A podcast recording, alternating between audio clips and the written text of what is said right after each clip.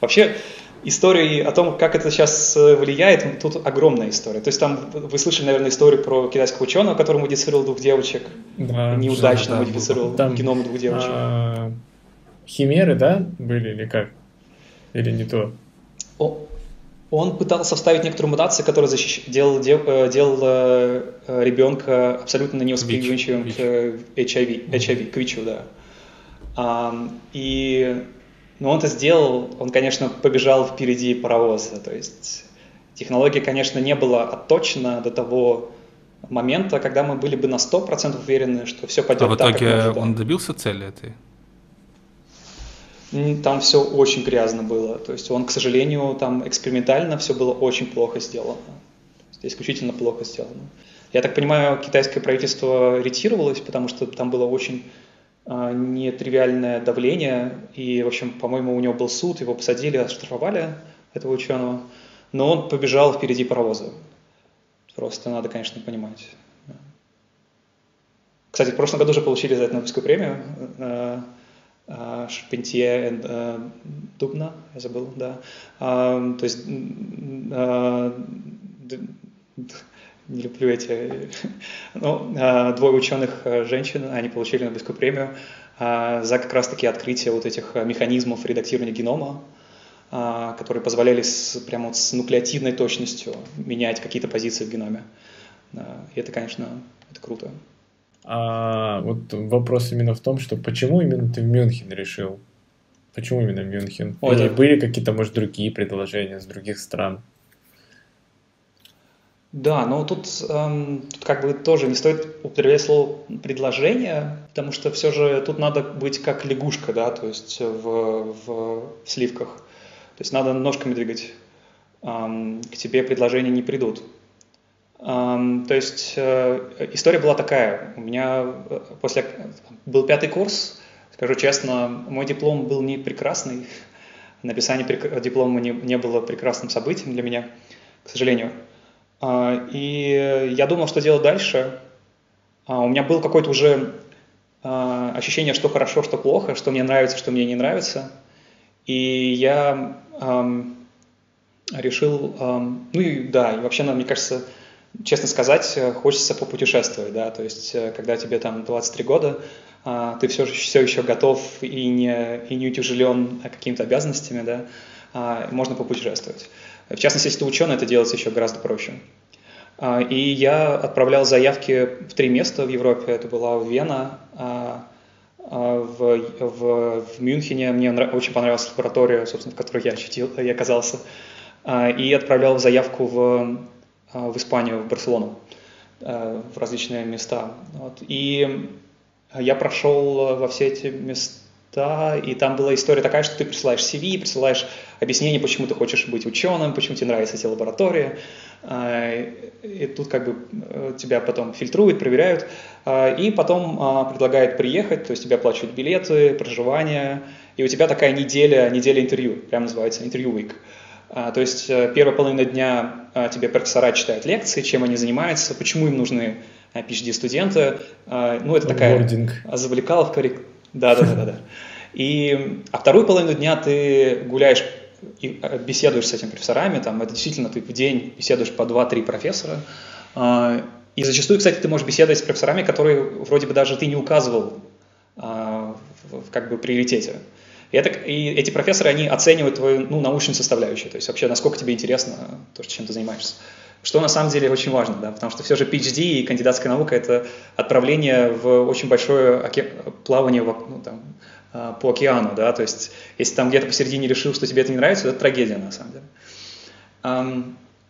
И да, собственно, то же самое было и в Мюнхене, у меня был такой евро... европейский трип, путешествие, и... и да, у меня было предложение в Барселоне, у меня было предложение в Мюнхене. Но лаборатория Мюнхен мне очень нравилась, чем занималась, то есть мне прям хотелось развиваться именно в этом направлении. Это была, собственно, вычислительная масс-спектрометрия. У меня было примерное представление о том, что это, мне это очень нравилось, и я решил взять лабораторию. То есть я выбирал скорее не город, да, я выбирал лабораторию. То есть если бы эта лаборатория была, не знаю, там, не пойми где, далеко и так далее, наверное, я бы все равно туда пошел, потому что я выбираю лабораторию. Да. А был ли у тебя какой-то вариант остаться в России, может, ты рассматривал? Да, я, конечно, рассматривал, но да, но тут... Эм... Мне кажется, здесь такая вещь есть, то, что вообще наука – это интернациональное существо, да, то есть наука всегда делается, всегда делается в большом интернациональном коллективе. На самом деле я хотел это испытать, мне это было очень интересно, и, честно, я скорее серьезно рассматривал вариант поехать куда-нибудь в другое место, да. Но в России были варианты. И надо тоже понимать, что в России э, есть оазисы, да, то есть есть лаборатории, э, места, которые э, делают очень хорошую науку на мировом уровне. Но надо понимать, что, конечно, в, в, там, в концентрация таких мест в Германии ну, на порядок больше, чем концентрация таких мест в России. Это как-то связано, что они коммерческие в Германии, а в России государственные?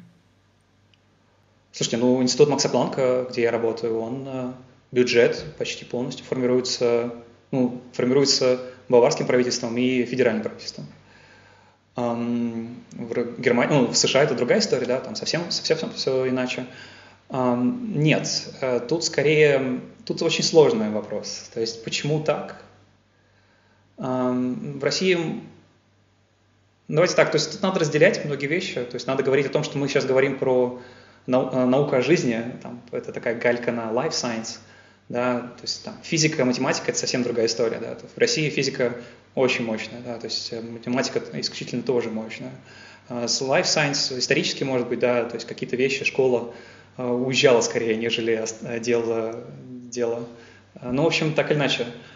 Мне кажется, очень, один из очень, таких ключевых факторов, которые я вот недавно подметил, все же здесь, в, в Германии, очень мощно развита фармацевтика. То есть вот то, что ты изобретешь, да, то есть то, что там, вы какую-то сделаете э, там, программу, либо какой-то алгоритм, либо вы что-то найдете, это очень быстро можно поставить на рельсы фармацевтики, да, то есть фармацевтические компании. Тут гиганты, да, то есть тот же самый немецкий Merck, э, Novo Nordisk, э, то есть Sanofi. То есть в Европе гиганты э, микро, э, фармацевтики. И, соответственно, да, соответственно, это очень быстро находит применение, практику применения. И тут, как вы понимаете, это взаимовыгодный процесс, да, то есть поэтому фармацевтика заинтересована, она делает какие-то интересные, ну, то есть она делает коллаборации, и вот это все, и это, и это, и это все варится в своем соку, и это, очень, и это все на интернациональных, ну, то есть на международных каких-то рельсах, это быстрый обмен информацией. И так далее, и так далее. У меня даже... Там, в России... Да, извини, да. что перебил. У меня даже друг работает в немецкой компании, ну, в строительной, и они фармацевтические заводы в России строят. Ну, то есть, они реально профессионалы в этом, фармацевтике, немцы. Да, ну это... Да, тут немцы... Есть страны, которые живут на этом. Это Швейцария, тем самым Novartis, Roche, и там Дания, это Novo Nordisk, это первый производитель инсулина. А, то есть у них это, ну это просто действительно, это золотая шахта, это новое золото. Это новое золото. Ну, в России, надо признать, в России сейчас это сильно развивается, то есть не то, что это стоит на месте, это сильно развивается. И, и я считаю, что, ну, мы, наверное, скорее всего об этом поговорим, но «Спутник пять» — это свидетельство того, что как бы э, у нас все очень хорошо. У меня, у меня уже какие-то глобальные большие проекты. Два, два есть. Да, я, да, я, я, я тоже слышу, что мы не ошиблись. Слушайте, я, я оценился в пятницу, у меня AstraZeneca. А, понятно. Нормально. Да. А вот э, еще в статье была история про то, как э, вы получили данные для исследования молочной железы. Ну, рака молочной железы. Да, но это проект, скорее, который был в нашей лаборатории. То есть я его непосредственно не делал. То есть у нас какие-то были э, проекты немножко позже, но опубликованных работ нет, скажем mm-hmm. так. А, идея заключается в том, что... Вот, опять же, это история о том, об индивидуальной медицине, да, то есть то, что там проект был в том, что взяли там, по-моему, шестьсот пациенток с раком молочной железы, то есть взяли образцы рака, которые изъяли при, при операции.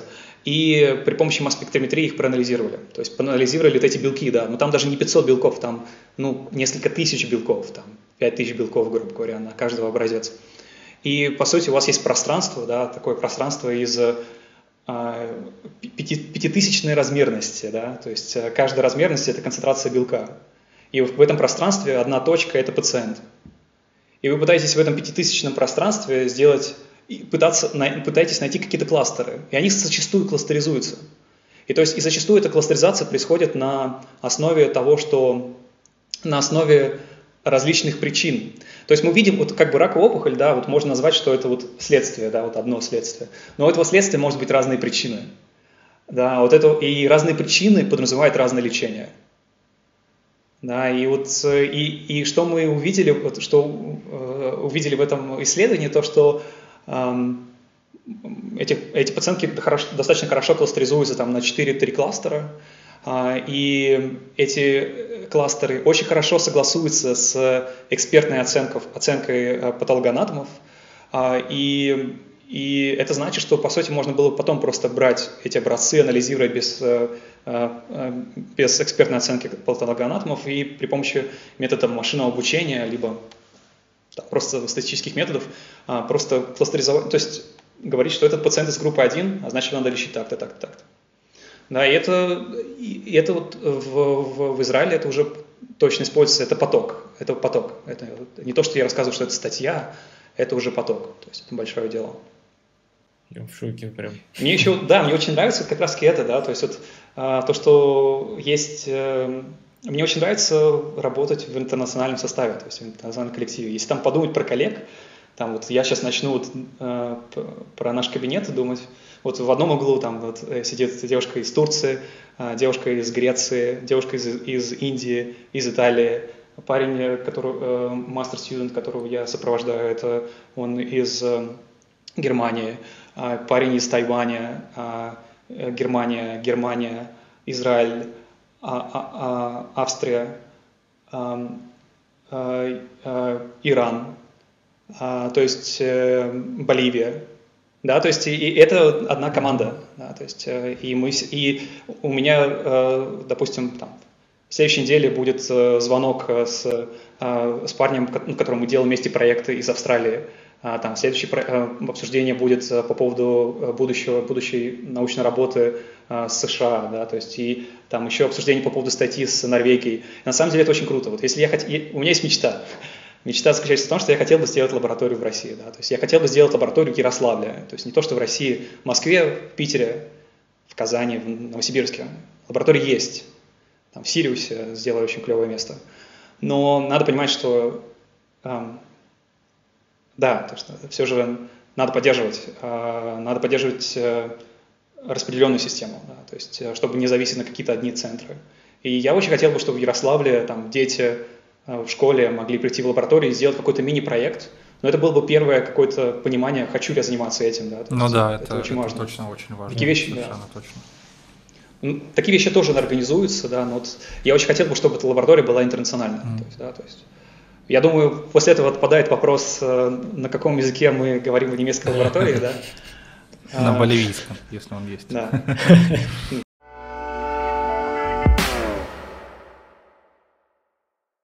Смотри, вопрос такой вот интересный. Ну, ты уже знаешь, что у нас с тобой есть общий знакомый, это Джангар. Джангар тоже закончил эм гэ у. И с ним мы познакомились через еще одного моего друга, который тоже закончил эм гэ у.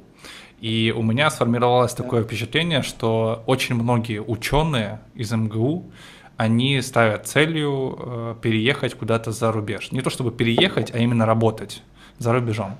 Скажи, пожалуйста, какое количество из твоих, ну скажем, одногруппников сейчас проживает не в России и работает по профессии не в России? Да, я отвечу на этот вопрос, но сначала скажу такую вещь. Я помню, перешел на первый, первый курс, второй курс. У меня была очень хорошая лаборатория, я до сих пор считаю, что это международно как бы очень хорошая лаборатория. Они делают науку на уровне. И тогда я помню, что у меня был знакомый, который говорил, вот, я точно закончу универ, уеду. И я, честно говоря, был в таком состоянии, что готов был ударить. Ну, то есть меня реально бесило это. И... Эм...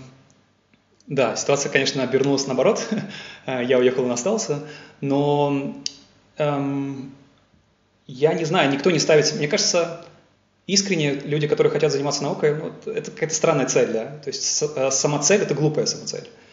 Эм, эм, многие ли уезжают, э, тут как бы тоже надо понимать, что все же есть, кроме эм гэ у, есть другие места, да, хорошие. Эм, Но сколько из, допустим, моего факультета? Ну, надо понимать одну вещь, наверное, тоже важно сказать, перед тем, как ответить, какой процент, да, что в России вузы, многие вузы генерируют специалистов очень такого, очень хорошего уровня, да, то есть, и как итог, они скорее находятся не на локальном там, маркет, ну, то есть не, не, не локальном спросе предложения в России, да, они скорее находятся в международном спросе предложения. То есть, э, и поэтому многие выбирают, потому что это тоже, понимаете, если человек уезжает, это не значит, что он не вернется. То есть, да, то есть он может, он может экспертизу привести обратно, если это будет необходимо. Нет, я-то больше интересно. Вопрос задаю в контексте, что, ну, ученый, он как бы, его цель – это исследовать. То есть я не говорю, что человек просто да. вот ставит цель переехать за рубеж, ни в коем случае не оставаться в России. Я имею в виду, какое количество людей уезжает за рубеж под любой мотивацией, в том числе и той, что у них там больше возможностей да. по исследованиям. Да, Герман, ты, наверное, понимаешь, что я просто это сделал, что, потому что ну, это ва- важный такой да, момент, который конечно, зачастую конечно. неправильно понимают. Да. Um, вот, какой процент? Мне кажется, человек, мне кажется, пятьдесят uh-huh. на пятьдесят. Но мне кажется, что... Ну да, пятьдесят на пятьдесят. пятьдесят да. это тоже достаточно существенно. Ну, наш, у нас факультет такой, то есть надо понимать, что у нас... У нас такой факультет, там большое количество английского языка, там такая, люди даже публикуют статьи, будучи там бакалаврами. То есть мы сейчас организуем премию для студентов, да, то есть Alumni Prize. И многие студенты действительно отправляют заявки с наличием статьи. Я себя чувствую просто уровнем ниже, как у меня там до статьи речь не шла, когда я был студентом. Да, ну а при тебе уже бакалавры существовали в России? А, да, я, я специалитет, да, это правда. А, а, я был в момент, когда происходил пере, пере, переход. Mm-hmm. Но у меня в дипломе написано, меня это очень сильно спасает, скажу честно, у меня в дипломе написано, что специалитет равно бакалавр плюс магистр. Просто все вопросы уходят на бэкграунд, mm-hmm. то есть все, это точно супер, спрашивать. Это так сделано, реально. Я-то потому да, что да, тоже да. слышал, что есть проблемы со специалитетом за рубежом. Не понимают, mm-hmm. да, не понимают, что это происходит. Ясно. Скажи, пожалуйста, а, а у тебя в лаборатории есть вообще, у тебя в лаборатории или в целом в вашем институте работают русскоязычные люди? Много ли? Да, да, да, да. да. Ну, то есть, даже скажу так, у нас есть такое мероприятие, называется «Русский ланч». Да, такая смесь, смеси. А, и, но надо понимать, что это как бы русскоязычный ланч, да? То есть это не то, что русский ланч, это русскоязычный ланч. Эм, и мы примерно в четверг, э, здесь обед в двенадцать часов, да? То есть к этому надо еще привыкнуть. Да? Э, то, то есть э, и в двенадцать часов мы встречаемся в университете, то есть поблизости университета. Я, наверное, про кампус расскажу, как он выглядит, но мы встречаемся и вместе обедаем, обсуждаем, как дела, обсуждаем науку, э, там... Да, обсуждаем политику, в общем, все обсуждаем, да, и расходимся. Но это зачастую самый длинный ланч, который у меня есть на неделе, но да, сейчас, конечно, с ковидом все поменялось. А сколько примерно человек вот посещает а, этот ланч? Ну, угу. Там есть костяк и есть вариабельное количество. Ну, то есть в целом, как мне кажется, примерно, в, ну, то есть костяк это, наверное, четыре-пять человек, а, и, ну, а в... Uh-huh. В сфере влияния, да, это примерно где-то, наверное, двадцать человек. Но вообще, в принципе, есть, надо понимать, что есть люди, которые там, приезжают в, в Германию, там, институт, и как бы себе говорят, что я приехал в Германию для того, чтобы там, общаться uh-huh. с русскими. Да, да странно. Это так, разные вещи. Это да? все ученые? Но да, мы сам, да. Ну да, то есть у меня очень такое тоже, я в основном, конечно, uh-huh. общаюсь с учеными, да, то есть, ну, да, а в каких областях они практикуют? Да, в той же, что и ты, или более широкий круг? Ну да, давайте говорим про кампус. Тут кампус такой, достаточно большая территория, несколько за, за городом, это прям такая стиль кампусов в Европе, то есть закинуть их вот в life science, закинуть их за город, потому что они будут расти как дрожжи, давайте мы их подальше, чтобы там территорию потом покупать подешевле. И здесь кампус состоит из такой бутерброд. Это вот институт Макса Планка, это по сути, кстати, институт Макса Планка – это подобие российского РАНа, да, то есть эм, есть институт Макса Планка э, там, э, там, фи, по физике, Макса Планка по computation science, там, антропологии, но вот у нас институт Макса Планка объединенный, у нас институт Макса Планка по биохимии плюс институт Макса Планка нейробиология. Эм, надо будет еще об этом поговорить, но, в общем, э, и... Это как бы один, это хлеб. Второй хлеб сверху – это Ludwig Maximilian University, то есть это эл эм ю, один из, на самом деле, один из лучших университетов Германии. И это такой классический университет, это по сути эм гэ у. Есть еще в Мюнхене второе крутое место – это тум. тум – это по сути как российский эм эф тэ и или Бауманка, да, то есть это так. Он больше инженерный, либо эм ай ти. И, и вот как бы вот… мясо, да, это, собственно, это ай зет би называется, интернациональный, ай зет би, International Center of Biotechnology, то есть интернациональный центр биотехнологий. И вот это как раз-таки стартапы, да, это либо какие-то состоявшиеся компании, либо стартапы, но в основном это стартапы, то есть это инкубаторы. И это круто, потому что вы понимаете, что вот в это, вот это место очень часто переплывают ученые, да, туда-сюда, и, и на самом деле переплывают проекты, то есть мы очень часто коллаборируем с людьми из этого центра. Да, и тут еще есть химический э, факультет э, эл эм ю, и да, собственно, русские ученые отовсюду, то есть они то есть, э, с химфака приходят, э, с нейробиологии эл эм ю, мы приходим с… И там есть люди из бизнеса приходящие, то есть, то есть это такой солянка или винегрет. Да, неплохо прям. А есть какие-то, ну, опыт, как в Стэнфорде, например, что вот стартапы, например, вас там выстреливают, а потом спонсируют университету, там жертвуют какие-то средства? Слушайте, прямо я, я скажу честно, что я не сильно из области бизнеса, да, то есть я, эм, то есть, эм, ну, есть какие-то, ну, по-моему, Evotech, он и начал, начал, взял свое начало, как раз-таки, по-моему, не буду врать, хорошо? Но, но есть, на самом деле, истории, э, как бы, э, каких-то маленьких компаний, которые вырастают э, даже из наших лабораторий, то есть вот э, я знаю несколько компаний, которые сейчас потихонечку начинают развиваться. Как они получат в будущем, не знаю.